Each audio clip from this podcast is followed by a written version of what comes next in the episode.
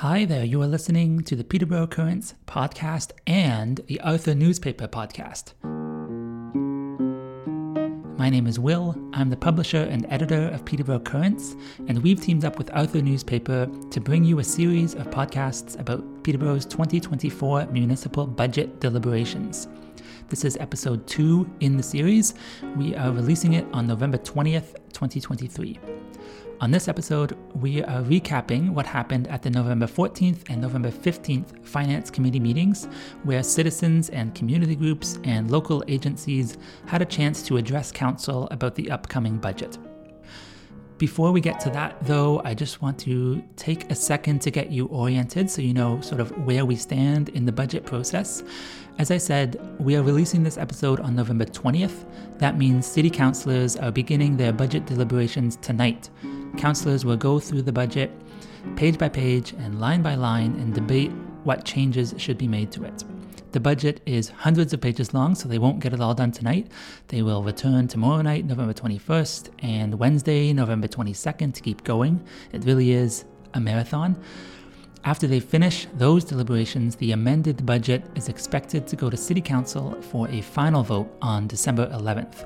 And at that meeting, the December 11th meeting, there is another opportunity for citizens to address council. If you have anything you want to say, you can sign up to give a delegation at that meeting if you wish.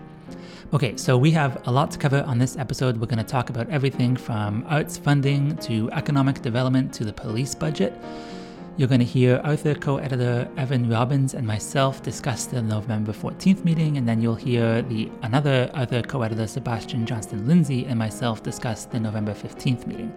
So here's Evan to get us started. Okay, so Tuesday, November 14th was a chance for citizens to address councillors about the proposed budget. Mm-hmm. I wasn't there, but Will, you were watching. Can you tell me a bit more about what happened?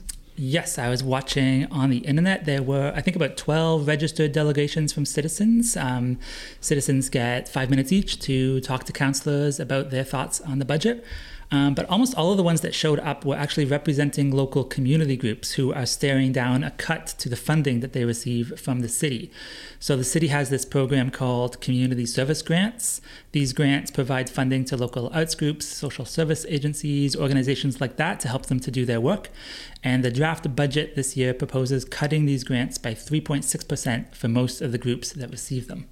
So, when we talk about community organizations that are facing cuts to their community service grants, what kind of groups are we talking about specifically?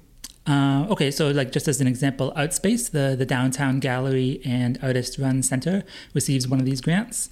Um, last year, it was worth $37,294, and in next year's budget, uh, or the, the draft budget rather, proposes reducing that to $35,962. So that's a decrease of 3.6%.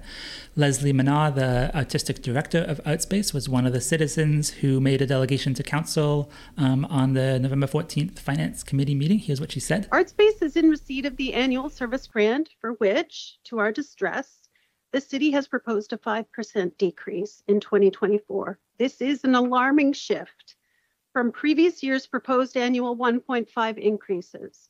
And though this, although the savings to the city is negligible as a result of this cut, what it represents to service grant recipients like us is that our ability to deliver reliable quality programming is destabilized.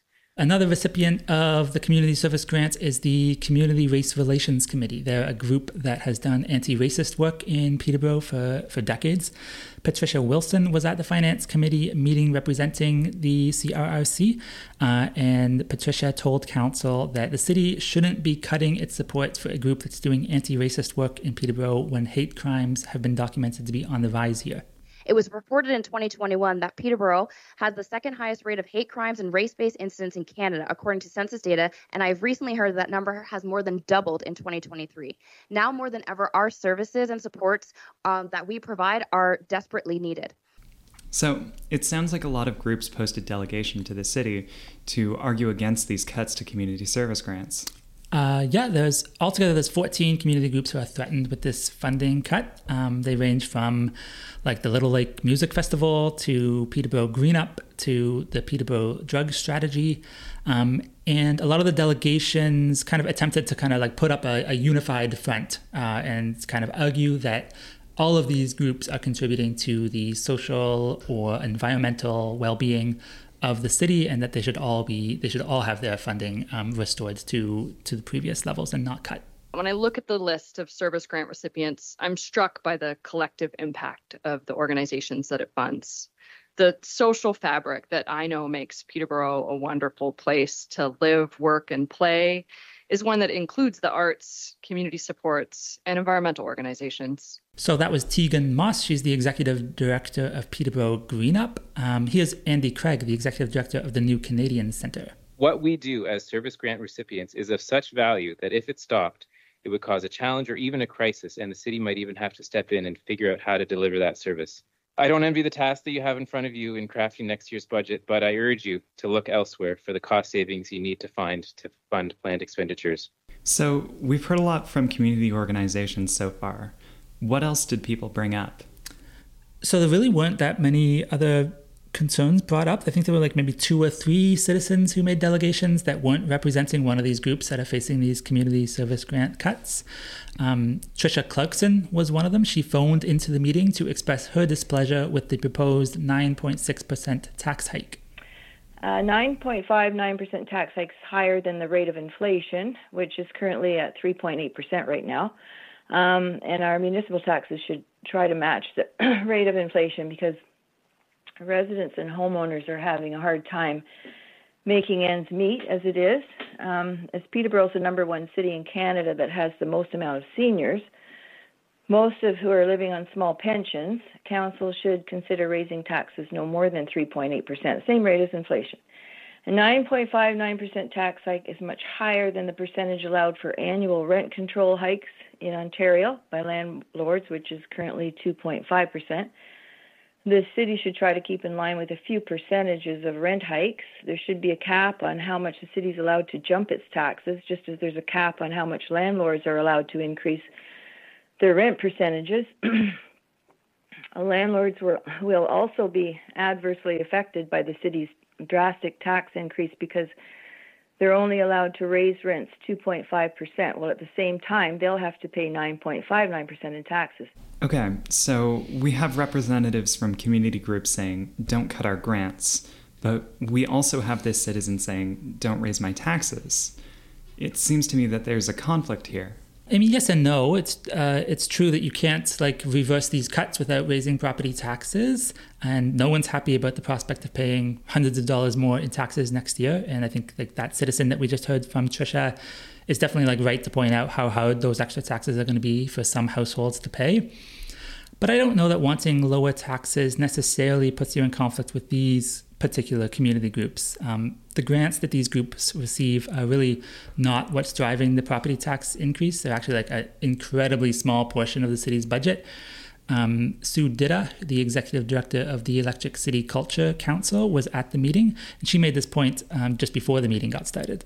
I think that when you look at what those overall numbers are, it's so small, it's shocking that we're trying to deal with giant size economic problems by cutting these tiny organizations.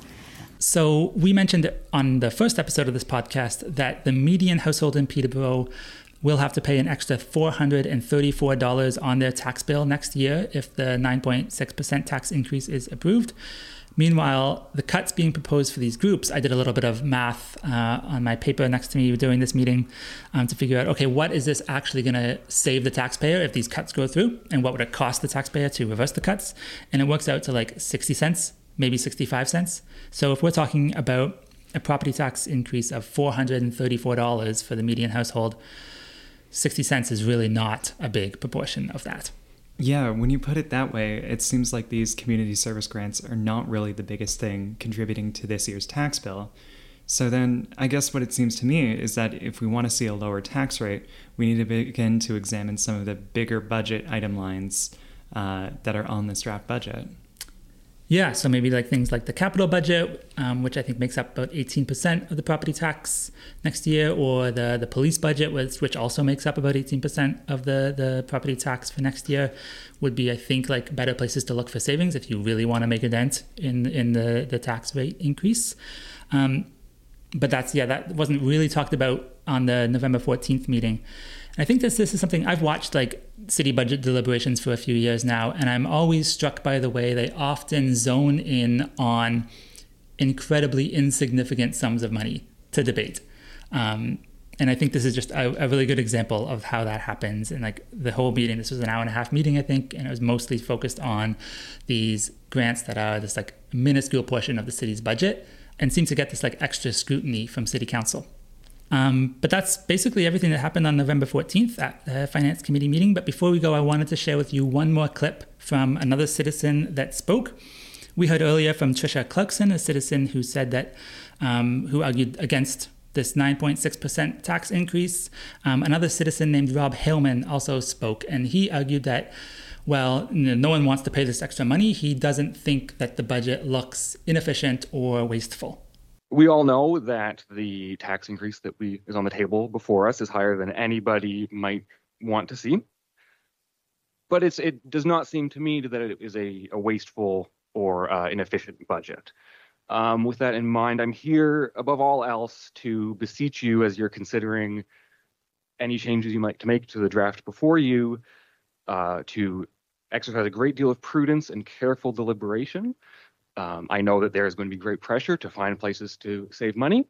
Um, and with the, the budget we have before us, anywhere it seems could be would be an incredibly difficult choice that requires great deliberation. We face a number of challenges in, in Peterborough and in the world that can only be addressed with the assistance or the involvement of the public sector, including the municipal sector.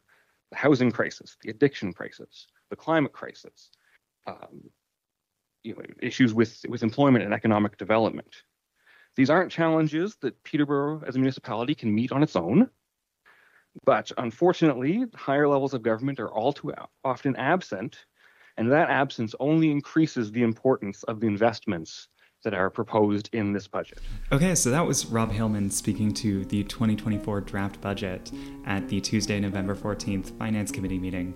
Uh, thank you so much for talking with me, Will.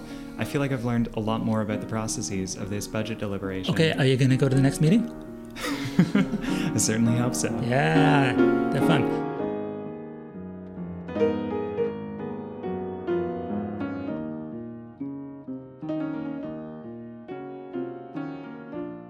Okay, so now we're going to talk about the Finance Committee meeting that was held on November 15th. Sebastian, you were there.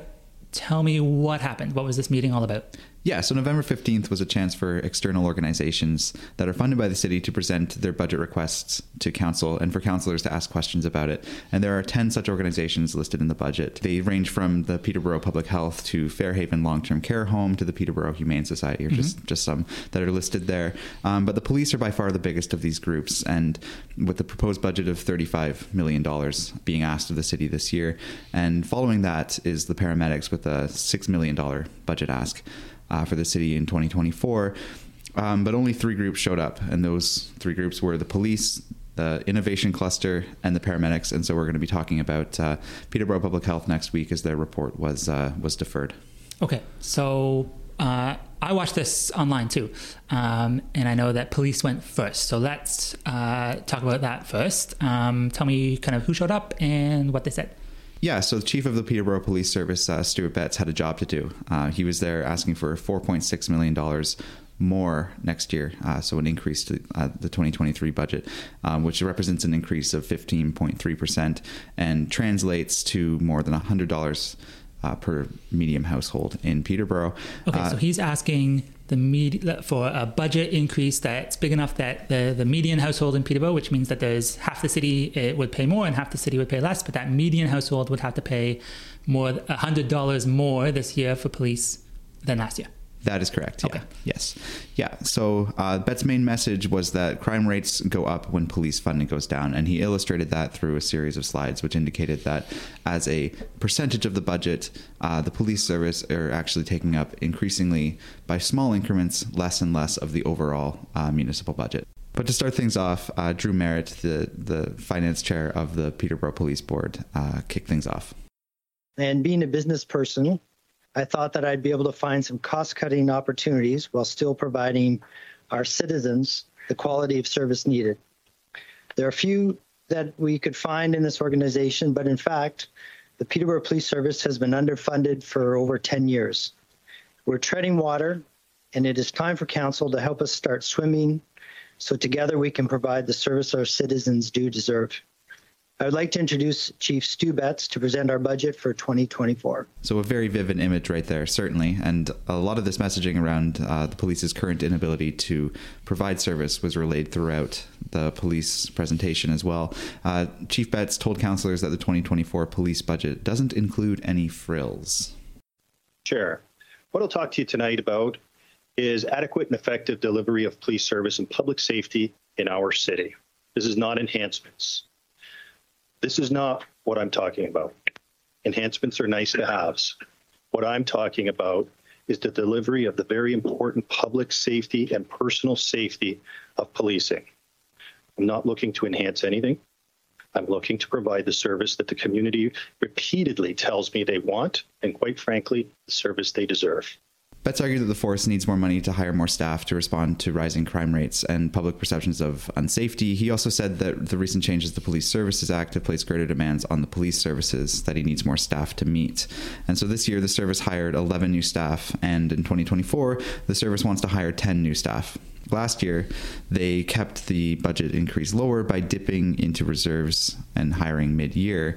Uh, but this year, that's not happening. Uh, Betts made the case that the city needs to pony up the $4.6 million more.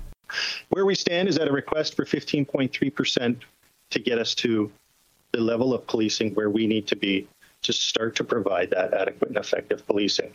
This is not a cost that we've just pulled out of the air. This is based on the needs of the organization. This is based on hiring 10 staff members to provide that adequate and effective policing. So we really kept repeating the phrase adequate and effective policing. Right. And there's there's a reason for that, right? Like uh, um, that's what the act says that police services need to do. And I think something that's hanging over all of this debate is the fact that the city doesn't really have the final say on this police budget at the end of the day.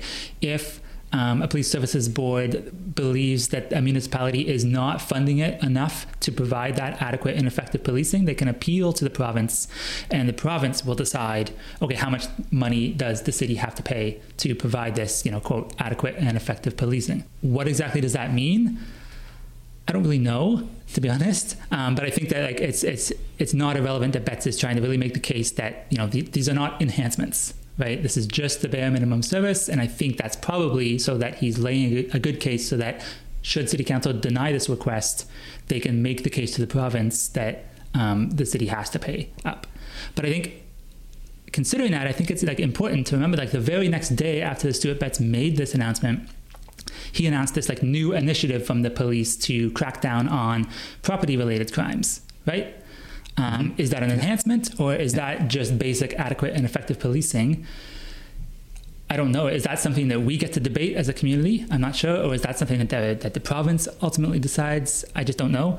Um, but I thought it was an interesting thing to see Stuart Betts out in the media the very next day announcing this new initiative after he said that he needed this money just to kind of uh, offer this bare bones level of service. Yeah, I mean, I thought that was kind of interesting too because he, he he he did kind of tease that at council, right? Uh, yeah, um, on the fifteenth, and so that was that that was interesting. And I think he would make the argument that it is, in fact, uh, this is something that people the people in the community are asking for. But um, it seems like the city might not have the final say on this this budget ask then in many ways and if it goes through that might constrain the city spending in other areas and uh, councillor alex Bierk asked about this um, pointing out that it might mean the city can spend less on initiatives that might help address the root causes of crime. And so Alex Bierk asked if if Betts had thought this through at all. I think we all believe in prevention in any form, in every form. Policing and law and public safety is no different. Prevention is always cheaper than the response. The problem is we're not able to provide the prevention either. So until we can, somebody has to provide the response. It would be irresponsible for me not to have considered what some of those implications are, and I certainly have. So I do appreciate you asking about that. I have a demand on service right now. I know because you get those demands and you pass them on to me, as does most other counselors here. The community has expectations of public safety. That's my job.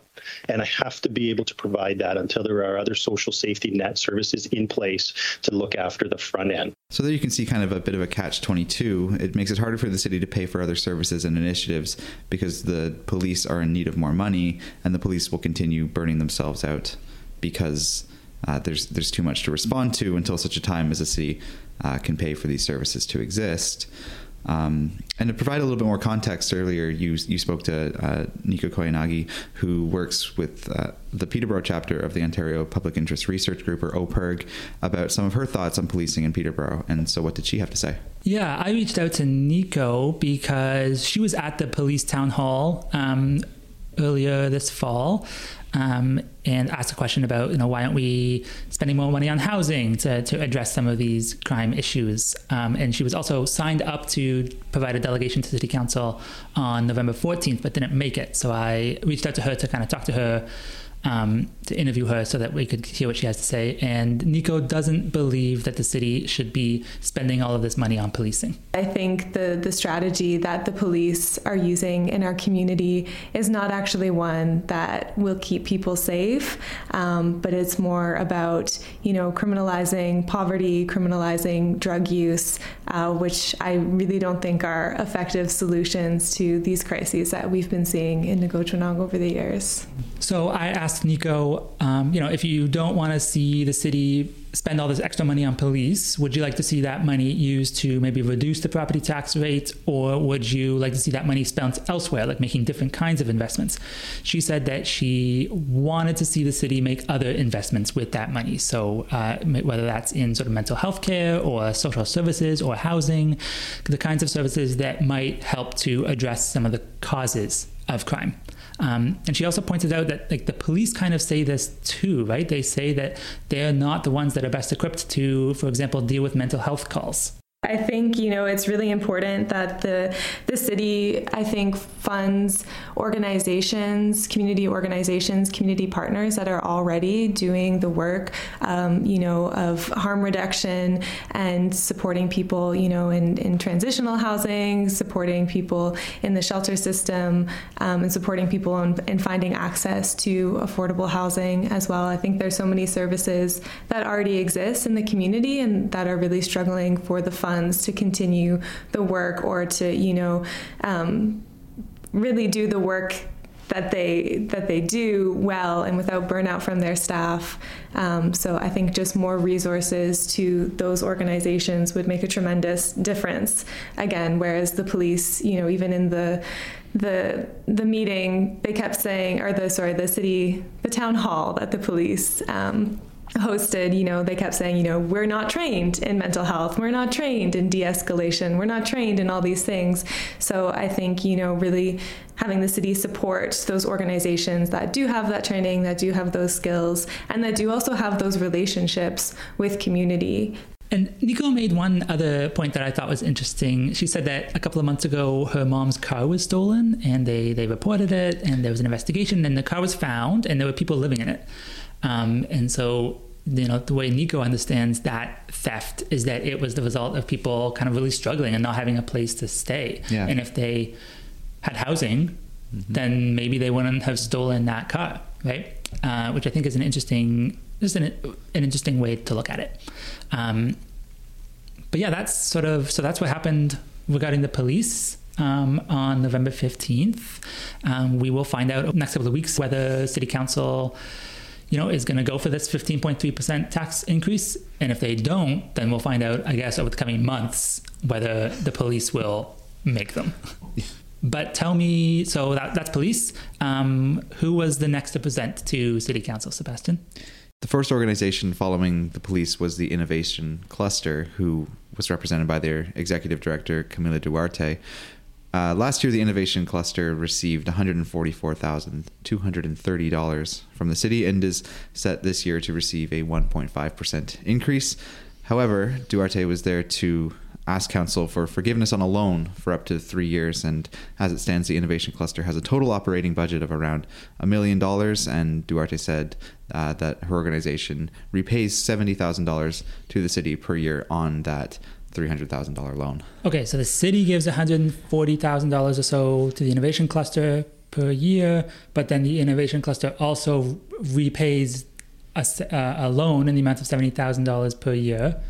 Yeah. Okay, and but and the innovation cluster is asking for that in addition to for that $140,000 to be increased by you know 1.5%, they also want forgiveness on this loan for 3 years which works out to what? $210,000 over 3 years. Yeah. Okay. Yeah, exactly. Got about it. that. Yeah. Okay, that all makes sense to me. Um, but so, like, what, what does the innovation cluster do?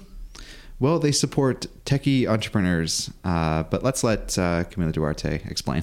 So, what we do is to support innovation based companies who want to grow. Usually, they're first time entrepreneurs, first time business owners, first, first time um, um, startup founders. So they don't have any guidance. They feel overwhelmed. They come to us. We help them through mentorship, through expertise, to uh, programming specific that is proven. Every cohort that we have, we improve it in a way that we can escalate and make the companies grow faster.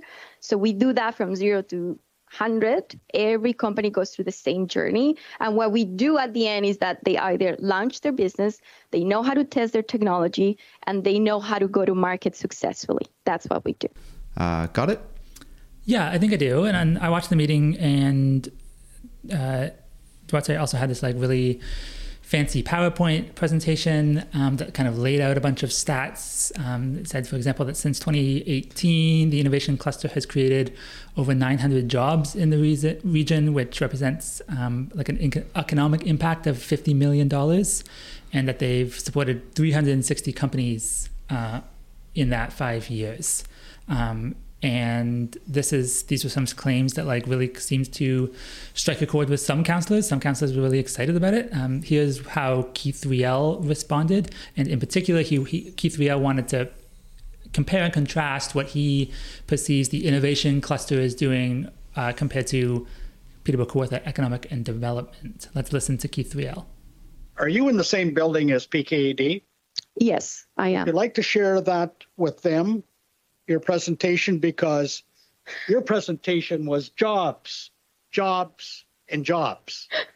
and when they come, I don't see jobs, jobs, and jobs. But that's what I'm hearing from you. And that's why there's a savings of giving you the money. Okay, so that was Keith Riel's response to the presentation. Um, I I don't know. I, so I watched this presentation too. I came out of it feeling a little skeptical. Um, I just wanted more information about like, okay, where are they getting these numbers from? Um, what kinds of jobs are they creating? If they've created 900 jobs, um, I always am a little bit skeptical of these claims of like economic impact. I was just always kind of curious how they get calculated. Um, I don't know. What did you think? Yeah, I mean, you share the same concerns as uh, as other counselors, uh, specifically Alex Bierk and, and Joy LaChica. Oh my gosh, where do I start? I feel like I feel like trying to explain like I feel like my grandma trying to understand Facebook and like I just I like no but out of no disrespect but like this is the second time that I've heard this presentation and and like I I get it at a at a certain level yeah. But as a citizen, as someone who represents Town Ward, yeah. as a downtown small business owner, yeah. as someone who is in tune with the the issues and the struggles that some of your the cat the catchphrases in in the slides like like speak to um like can you just please please help me understand and help the residential taxpayer who's supporting this ask yeah. like actually understand what it is you do? Because i would i would ha- i would get 0 out of 10 on a test if i had to, to to answer to know what you do. I think that you provide help for a certain type of business. Mm-hmm. Okay so alex Bierk wasn't enti- like didn't really understand what the innovation cluster actually does and how it contributes to the well-being of the city or like the city's like tax base or economic development or whatever um, Joy LaChica also seemed a little bit skeptical. She asked Duarte not like how many companies have you supported over the years, but like how many of those companies have actually like launched? How many have become successful companies and sort of like graduated out of the program? And Camila Duarte said that five companies had launched this year. Is that right? Yeah, yeah, exactly. So, like I said, like we said, a total of 360 over the course of five years. 148 companies supported in 2023, um, and yeah, five of those have launched. Okay. Yeah. And and and Joy LaChica was a little bit. Uh, I don't know. It called into question whether that was a good return on investment for the city. Yeah, exactly. That was more or less the line of her questioning, but we can uh, we can listen in and, and see exactly how she phrased it. I, I, guess my question is when when we have just five registered businesses in one year, um, is is the fruitfulness um, able to furnish the number of salaries that are part of the endeavor right now? So there's a clear difference between incorporated businesses and launched business. I have about 120 businesses incorporated. So they're paying, they're going to do expenses, they're going to pay taxes, but not all of them are launching because they need work to be launched and to be in the market. That doesn't mean they're not creating jobs because to create a company, you need the investment. So this is planting the seed. For my 148 companies, let's say about 25 are launching this year, but the other 120 they are working they're hiring people they're paying taxes they're doing all the due diligence they're doing partnerships they're creating jobs they're using the city resources it doesn't mean that because they're launching, they're, stale, they're stale and they're not providing the economic impact I'm talking about. Okay. It's completely different. So I'm telling you, my 148 companies, they're all providing economic development and jobs to the community right now. So that was the innovation cluster. There was just one more presentation on November 15th, and Sebastian, is it okay if we kind of just go through this one kind of quickly? I'm losing steam. Yeah, I think so, and I, I imagine some okay. of the listeners probably are too. Yeah. Tell me uh, what the last. What was the last presentation? Yeah, the final presentation of the night was uh, from Randy Mellow, the chief of Peterborough Paramedics. Uh, the paramedics, as we mentioned off the top um, of the last segment, are asking for just over six million dollars in 2024, which is an increase of 4.1 percent, or about a quarter million dollars uh, more than last year. Uh, again, as we saw with the police, the city has certain obligations to the paramedics in this budget. Uh, Mellow is confident would ensure council achieves that next year. What we're bringing, in my opinion, is a fiscally responsible budget. It's one that I think continues to set us up to um, be able to meet the current needs for the community, and it sets a platform for in the future where we are going to need some enhancements, but we're not asking for those in this current year. I think it sets the councils up for the county and the city to be able to fulfill your obligation under the Ambulance Act to provide ambulance services that meet the needs of the community. I think it's in a fiscally responsible way. We should also mention that the city shares its paramedic service with the county, and the Peterborough paramedics receive funding from both the city and the county. Uh, so the amount in this budget only reflects the city's contribution, or around uh, 56.64 uh, to be exact, uh, percent of the service's overall budget. And this number is based on uh, the 2021 census data for anyone who's who's wondering out there. There might be one person that's wondering out there. so this was one of those present. Uh, this is this meeting lasted. I don't know what was it like three hours and three whole hours. Honestly, I stopped paying attention. I couldn't. I can't concentrate for that long. And that's when another thing that I find fun about Budget Week is it's very exhausting and there's just like so much information comes at you all at once. I don't think I don't know. I don't think it's possible for city councilors to like actually um, consider all of it. I can't make sense of all it. No. And this is, uh, I don't know, paramedics very important. Yeah, uh, extremely uh, important. I have less to say about it than anything else because I was getting tired. That's just the way that the way that it goes. I think it's interesting to just point out like the just what this budget increase asks um, kind of how, how does this compare to the ask of the police? And so, as we mentioned before, the, the median household will be paying over $100 extra in property taxes uh, next year for the police if the budget passes as is. Uh, meanwhile, the budget ask for the paramedics um, equals about $5.75 for that same property owner and an increase in, in property tax next mm-hmm. year. So, but that doesn't reflect the actual gross budget of the organization, right? The reason for that, like mm-hmm. part of the reason is that mm-hmm. the that's the city's share, right? And so exactly. the county has a share, exactly. and then the city and the county together only fund fifty percent of the paramedic service. Is that what he said? Yeah. And the province funds the rest. So I'm you know just doing some quick math here. That would suggest to me that the paramedics' total budget is 24 million, which is approaching the 35 million of, of the police. The reason it's less of an impact on the municipal taxpayer is because it's split between the city, the county, and the province, whereas the the Peterborough police are entirely funded by by the city. Yeah, which raises very very interesting questions about. Um, where the money's coming from and who's paying for the police service. Yeah, overall. and just like historically why that happened. Right? Yeah, yeah, it's it raises a lot of really fascinating questions and a lot of a lot of interesting context. Yeah, it's it's it, we should note too that a lot of this increase um, is is is tied to increases in salaries, and uh, you know as the paramedics complete their latest round of collective bargaining, it's also annualizing uh, four new hires that were uh, completed in 2023. So lots of interesting context there, and uh, yeah, yeah. Let's wrap this episode up. Um, this was fun, but this Yeah. was only like a uh, the pre-game for next week. Yeah, You'll, well, we're listeners will probably be listening to this on Monday, November twentieth, when Mm-hmm. deliberations actually get started. So. Uh, yeah, that Monday to Wednesday, that's when councillors are actually going to be going through the budget line by line and maybe making changes, maybe not. We will watch and we will have a similar podcast for you to break it all down when it's over. Thanks for listening. Yeah. Thanks very much.